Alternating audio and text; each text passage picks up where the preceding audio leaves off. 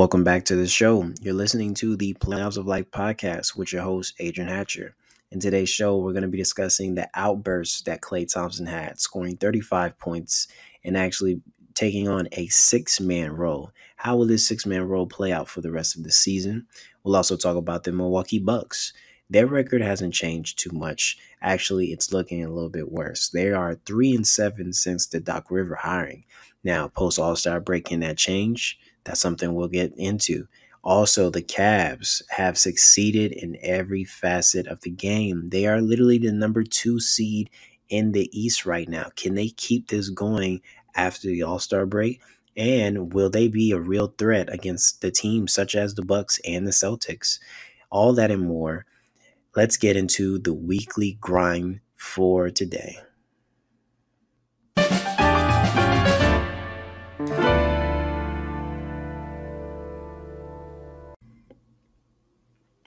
So, one of the biggest stories that occurred before the All Star break uh, went down, Klay Thompson came into a sticky situation where basically the Warriors decided to have him come off the bench because of certain things that happened in the game before. And, and if we're being honest, Klay Thompson has really struggled throughout the season. And basically, he him coming off the bench was probably the best thing that could have happened for him. He accepted the role to the point of scoring 35 points and basically dominating the game against the Utah Jazz. Um, this was a big win for the Warriors, not in the essence of their record, because we also we, we also understand that their record isn't as good as it could be. They are currently fighting with the Lakers for a playing spot right now, but if we look at it from a different perspective, Klay Thompson accepting a six man role, being the type of player he is, and we understand he may not be the game six Klay Thompson every game anymore, but game six Klay can still show up when needed. And a player of that caliber, you don't just allow to just walk away from your team. So, what I think the Warriors are doing now that they've seen a performance like this They've made the lineup changes, um, adding uh, Podensky. Make sure I say his name right, actually. Um, adding Podziemski to the starting lineup. And then they also are still playing good with Draymond orchestrating the offense. Of course, Curry being who he is. And now you have Klay doing his thing, Andrew Wiggins as well. I don't want to forget him. He's been doing a lot better than he was at the start of the season. So now you have Klay, who's instant offense. Um, he's playing against a second tier um, team and, and, you know, the bench. And you're allowing him to be more free, to get more shots. You're also allowing him to develop more of his game. So Klay Thompson's been known more of a, of a knockdown shooter. But we all know that when you have instant offense like that, and now that it's coming off the bench, you can run certain plays for him that can allow him to get better spacing and also um, attack the basket more. Um, whether he wants to shoot, whether he wants to drive, um, whether he wants to kick it out to uh, a Curry, because I still believe that regardless of Klay Thompson's position, um, he's still going to play with Steph. You just they they're, they're, they're the best. They're two of the best shooters that God has ever put on this earth. So you're not going to just make Klay play separate minutes from Steph all the time. There are going to be moments in the game where you're going to need both of them out there on the floor, whether they're hitting their shots or not. So I'm really happy for Klay Thompson. I understand that he was having a lot of issues accepting a, a lesser role because of the pride and the player that he was and and to be honest still is. It's just not as consistent as it was in the past and that's just morality at its at its finest. Um, we know that our favorite players aren't always going to be able to play at the level that you know that we saw them at when they were at their absolute great. But Klay Thompson is still a Hall of Fame player and I assume that this move that Steve Kerr is basically um, set in stone with Klay Thompson now officially going to be coming off the bench in the second half.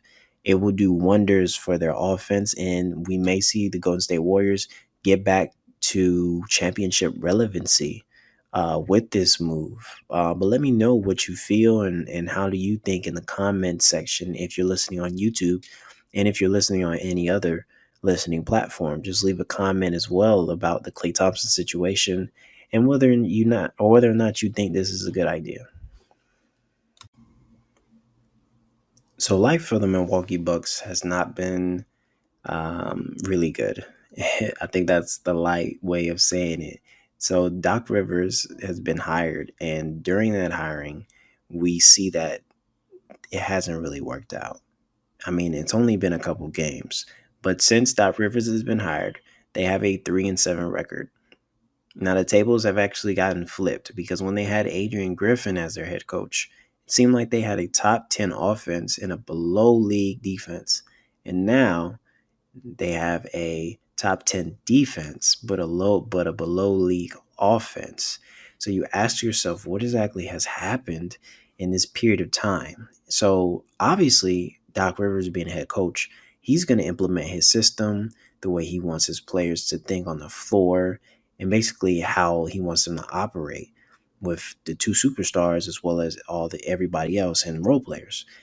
Uh, with Doc Rivers' system, though, they've played against teams that actually have been able to dissect that system. It seems very basic and simple, and that can probably be attributed to Doc Rivers just getting on the team, the team not having enough time with each other, uh, playing this new system and trying to make the pieces fit together.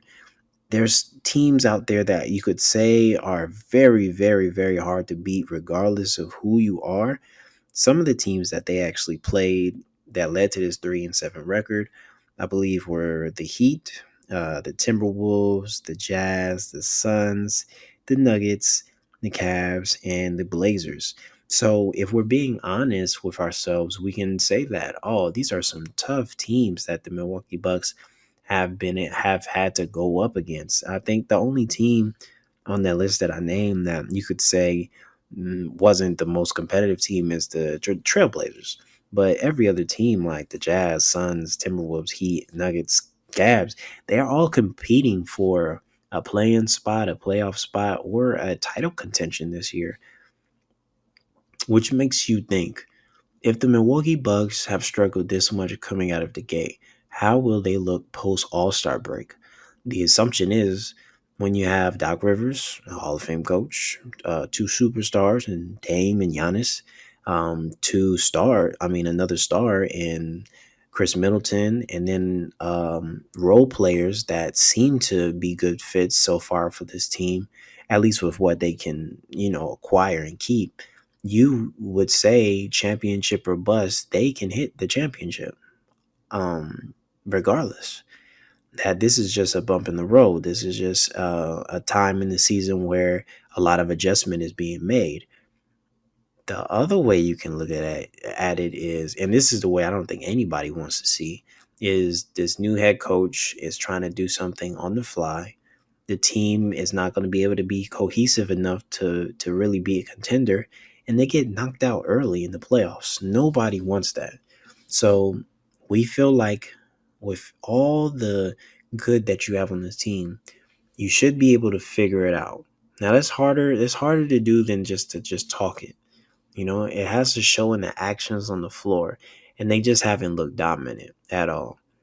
I think it's still very, very early to say that this team is going to keep struggling, but their record does not look great. You know, it does not look great since the Doc Rivers hiring and we are going to give them the grace and assume that they're going to be winning a lot more games coming into this second half of the season. And that's the that's pretty much the hope for this entire team. And if not, then we're gonna have, we're gonna have a lot of stuff to talk about and to go into as the season rolls around. Now, here is a story of a team that has shown that it does not matter what anybody thinks at the end of the day. It does not matter what we talk about. It does not matter how we assume and predict that a team is going to play because the Cavaliers have proven everybody wrong. Basically, what happened throughout the first half of the season, injuries affected this team heavily. They were missing Evan Mobley, they were missing Donovan Mitchell for a period of time. and they ended up missing Darius Garland for a long period of time.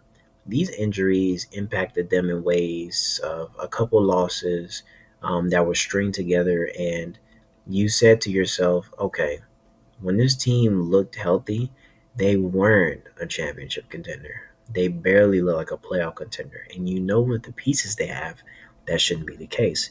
So what was going on with their play style that was affecting the players the way it was, where they weren't winning? And kind of dramatically, when the injuries hit, of course it forces changes in the lineup. And it opened up opportunity for more Cavs role players to play more, to shoot more, to have more freedom on the floor. Now Donovan Mitchell came back. Uh, you still had Jarrett Allen out there with him, and you had these complementary role players beside him, such as a Caris LeVert. Um, these players stepped up in their role while Evan Mobley and Darius Garland were out, and they dominated the league.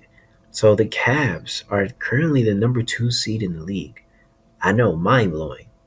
Because if you looked at them maybe a couple weeks into the season, nobody gave them a shot to really be this competitive. And Donovan Mitchell has just been on a tear with this team since um since the the season since they made the season turnaround. They've won 18 of the last 20 games going into the All Star break. That is remarkable. 18 of their last 20. That is an insane record. And it speaks to what a team is capable of doing, regardless of the uh, nearsayers and regardless of what people say about this team. They go on the floor and they show it by backing it up, playing the right way, and playing um, playing just competent basketball. So here's the great news about all of this. If this wasn't already great enough, they're most likely going to be even more healthy going into uh, the post All Star break. They got Darius Garland back a couple games before.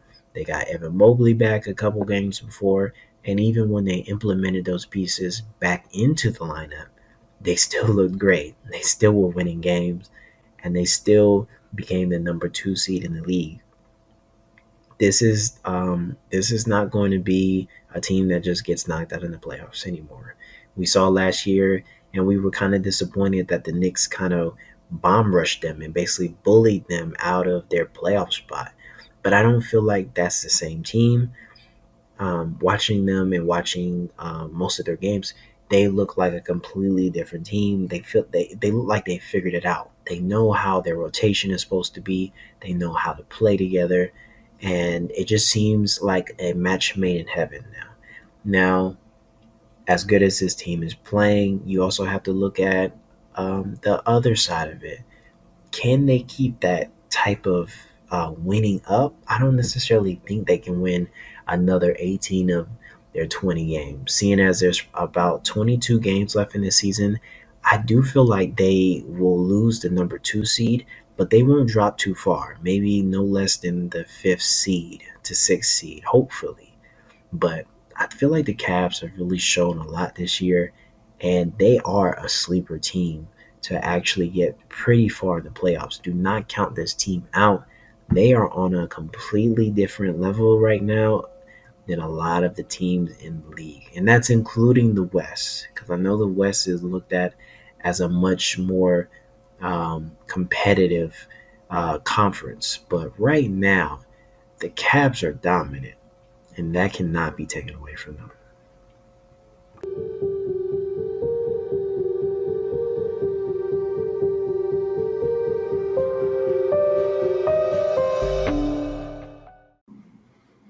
All right, let's get into the Under the Radar segment. For those who are new, Under the Radar segment is all about highlighting the players who have played their hearts out and gave to the NBA, contributed in a way that we didn't foresee, or maybe we did but I just think we should highlight their games. So for that first player, we're going to talk about Brandon Miller, who went off for 33 points, four rebounds, three assists, and four steals in a game on February 5th against the Lakers. Now, they lost the game 124 to 118, but Brandon Miller's rookie campaign has been up and down, and these are the games where you truly see why he was picked as a top five pick. I think Brandon Miller has always been that uh, one of one of one player. Like he has the game, he has the talk, the confidence. He just needed the development and the time. And Hornets fans are really getting to see what he can do for their team. Shout out to Brandon Miller for this uh, for this game. I really feel like he can keep this up for the rest of the year. There's so much excitement to have with a Hornets team that is trying to rebuild. He's the type of player you rebuild around. So let's get into the next game and the next player. I think this player was actually on the last under the radar segment, but we're gonna bring him back. On a game on February 6th, the Knicks beat the Grizzlies 123 to 113. And who else but Donte DiVincenzo stepping up for his team? Role play of the year so far, waiver pickup of the year if you play fantasy basketball. He went off for 32 points, 5 assists, 5 rebounds, and 3 steals. Donte DiVincenzo, do your thing, do your thing. My man has been on fire, shooting the ball lights out. I think it's just like his second or third game putting up at least 30 points since Julius Randle went down. I mean, what else can you ask for from one of your role players? I feel like Donte has really shown that he is a Knicks player. Um, you already loved him before. And now, with you trying to keep these wins going, he's just that much more important. So let's highlight these types of games because we may not always get them. Shout out to you, Donte, for doing your thing. Next, we have the Detroit Pistons going up against the Kings in a win for the Pistons, 133 to 120. And who spearheaded the win but Jaden Ivey? I've heard a lot of talk about Jaden Ivey this year, mostly about who was going to trade for him because obviously Monty Williams was not going to play this man enough for him to put up games like this. But with the trade deadline coming and Jaden did not leave that team, this may be one of the games that got him to stay. I don't know. The Bulls were really trying to go after him. I don't now, let's say this. I don't know if they were actually going to get him, but we all knew Jaden Ivey was a player. We all know he could ball out. He just needs the opportunity and the time. Him Brandon Miller, these are the type of players that they just need time and they have to find their own game within the game. With him, he went off for 33 points, 5 assists, and 6 rebounds. Now, I didn't watch the game. And if I'm being honest, I don't watch a lot of Pistons games.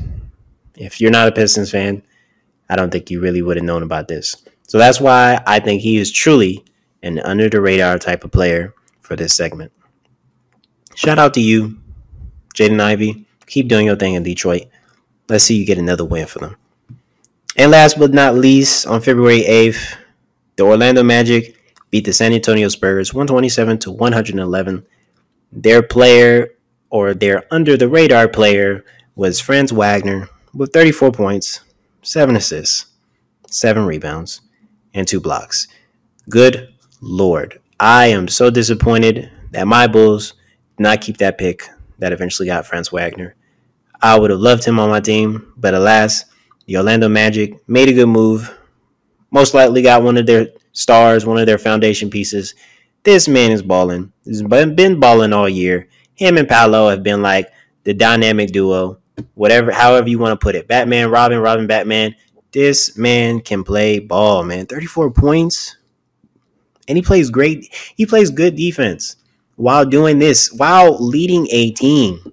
Now they don't they they don't they're not looked at as one of those top teams, but as a young team, you have to develop, you have to take the time. I feel like I say that so much. But with the Orlando Magic, they've had a lot of time to develop their players, but they haven't always hit. With Franz Wagner, they definitely hit. So now you gotta now you gotta battle. Now you gotta take those hits. You gotta get to some playoffs or some play-ins. You gotta win. You gotta lose come back and fight again. This is that type of year for them. And Franz Wagner has been leading the way for them. He is one of the under the radar players of the week.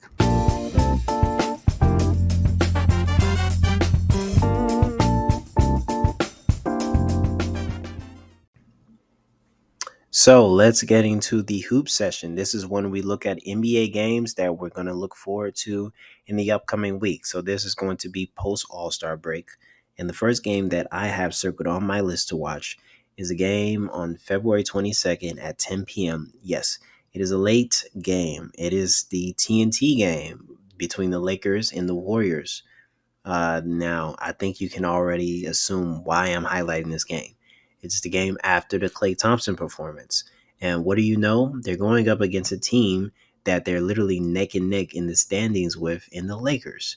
Now, the Lakers have actually kind of showed a lot of improvement. Their struggles have been highlighted for sure, but D'Angelo Russell is still on a tear with his shooting, and the team has overall has played so much better than how they started the season. Such as with the Warriors. The Warriors are in a much better place than when they started the season. So these are two teams pretty much in the same spot, same issues, and they're trying to basically push themselves back into the playoff contention. I think this game is going to be great. I'm not expecting Klay Thompson to go off for 35 again, not even 40, but I am expecting a Klay that's locked in and that is ready to show that that performance wasn't a fluke. Same thing with the Lakers. I think the Lakers want to show that they finally figured it out. That the struggles that they had earlier with the lineup changes and them blaming the coach and all and all the drama that comes with the Lakers, it can be washed away after a, a good break. And when you come back, you can be a happy Lakers fan. So this is a game I think that is going to be really good and really exciting coming right back out of the All Star break. The next game that we have highlighted is actually at the same night, but this is the 8 o'clock game. This is going to be the Clippers versus OKC. Now, I highlighted this game because both teams are on the top of the standings, which is the complete opposite of the game we just talked about, where the Golden State Warriors and the Lakers are struggling to be in the playoffs.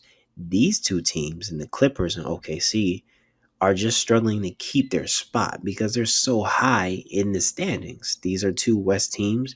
These are two teams that have proven they can be a title contending team. Yes, I put OKC in the same bracket. Why? Because even though they're young and they don't have the experience, you never know what can happen in the NBA. And with the type of ball they've been playing and the type of cohesiveness they have, they can compete with anybody. I think they've beaten a lot of tough contending teams this year in the regular season.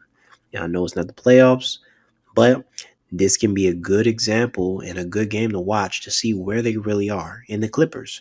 The Clippers have Paul George, Kawhi Leonard, Russell Westbrook, James Harden, and they've played beautiful, great basketball. They've figured it out. They've taken the struggles from early in the season and they flipped it on their heads. And now we think as long as everybody stays healthy, they will run through the league. They will be one of those top teams that everybody says have a chance at the title. So, two teams, two Titans, top of the standings. What else can you ask for? And it's the first game coming back for the new season. I'm hyped. I want to see it. I think this is going to be a great game. Go ahead and check that game out. Also, the next game that we have is a February 23rd game. Another late game. This is a 10 o'clock game, but this is going to be between the Bucks and the Timberwolves. Now, we talked about the Timberwolves during the weekly grind segment, and we also talked about the Bucks during the weekly grind segment. But when we talked about the Bucks, we were talking about how they need to show a lot of improvement the Timberwolves, on the other end, need to just keep the consistency going with their team. They're already a top team. I think they're actually the number one seed. But do we really believe that they can do a lot of damage in the playoffs and that they can get the opportunity to go into the finals? We don't really think so. And why is that? Why do we see a, a team that has Ant, that has Rudy Gobert, that has Karl-Anthony Towns, and we say, uh, they have the talent, they have the pieces, but something's missing. Something isn't right. Something isn't going to work out. We've seen this team work way too hard, and it seems like in their games, they struggle a lot with finishing, with stomping that team out and making sure they get the win. So, when you have a team as dangerous as the Bucks coming into your town, who also struggle with consistency, and you're telling me you struggle with trying to close games out, I think this is going to be a very tense and exciting game to watch because even though the Timberwolves are at a higher echelon in the league right now, they still have a lot to prove before we believe they are going to make noise in the playoffs. And the Bucks just really need to prove that this is going to work with Doc Rivers. So, the last game that we have on the hoop session is a February 24th game between the Celtics and the Knicks at Madison Square Garden. Now, I don't have much to say about this one. This is neck and neck. These teams are really good. These teams do not have a lot of flaws. I think the Knicks have a lot of injuries going on right now, and I think the Celtics should take advantage of that. But I still think it's going to be a great game overall. I really don't have much to say about them. I just really am excited to watch this game uh, because of the Madison Square Garden vibes, you know, Knicks love, Celtics pride, and they're both pretty much title contenders that I just want to see battle on the highest stage. So, thank you for listening to the Playoffs of Life uh, show. I appreciate you guys. Uh, this has been your host, Adrian Hatcher, and we'll see you next episode. Peace.